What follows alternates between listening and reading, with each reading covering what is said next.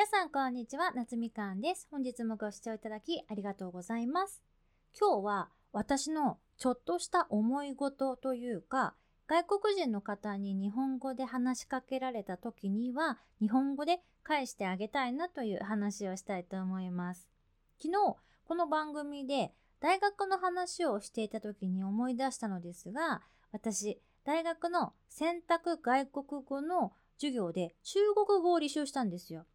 夏のスクーリングの時に結構がっつり毎日毎日中国語の授業がありまして、実際に学習してみたら中国語すごく楽しくて、発音がねやっぱり難しいんですけれども、文法が英語にとても似ていてすごく取り掛かりやすかったというか、あとは先生もねとっても良い方だったので学ぶのが本当に楽しかったんです。で、私当時某大型雑貨店で働いておりましたので、同僚にたくさんの中国人の子がいたんですよ。なのでその夏スクで学びたてほやほやの中国語をどうしても試したくって、同僚の中国人の子がもう見つかれば隙あれば中国語で話しかけるっていうのをねやっていまして、でいざ私が中国語をね使ったらみんなね日本語で私に返事してくるんですよ。例えば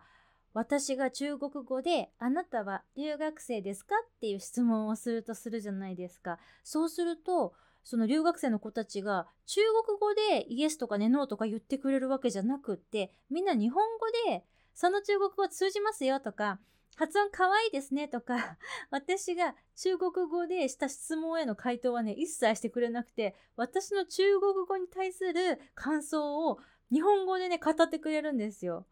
でもねそのねもちろんね気持ちもね分からなくはないんですよ。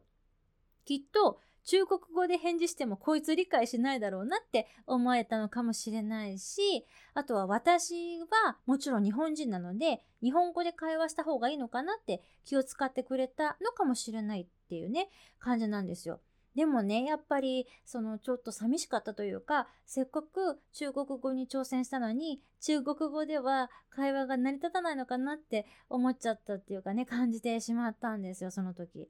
でもう私ね実際こう振り返ってみると、これね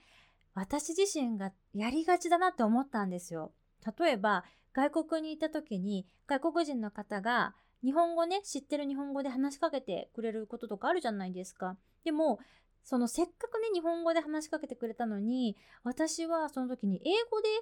返答してしまうとかねそういうことがあったので、これね自分も実際やってるなっていうのをね思い出してしまってね、あの時日本語で返事してあげればよかったなとか今になって反省しています。特に日本人は日本語を勉強中の外国人の方と日本語で話すときに笑ったりね結構するというか、茶化すじゃないですけれどもこう場を持たせようとしてるのかもしれないんですけれども、その笑ったりするのが結構相手を傷つけているよっていうような内容の記事も以前読んだことがあるので、私もこれからその点はねちゃんと気をつけて日本語で話しかけられたら日本語で返信というか日本語で会話するようにますますちょっと強く意識していきたいなと思いました。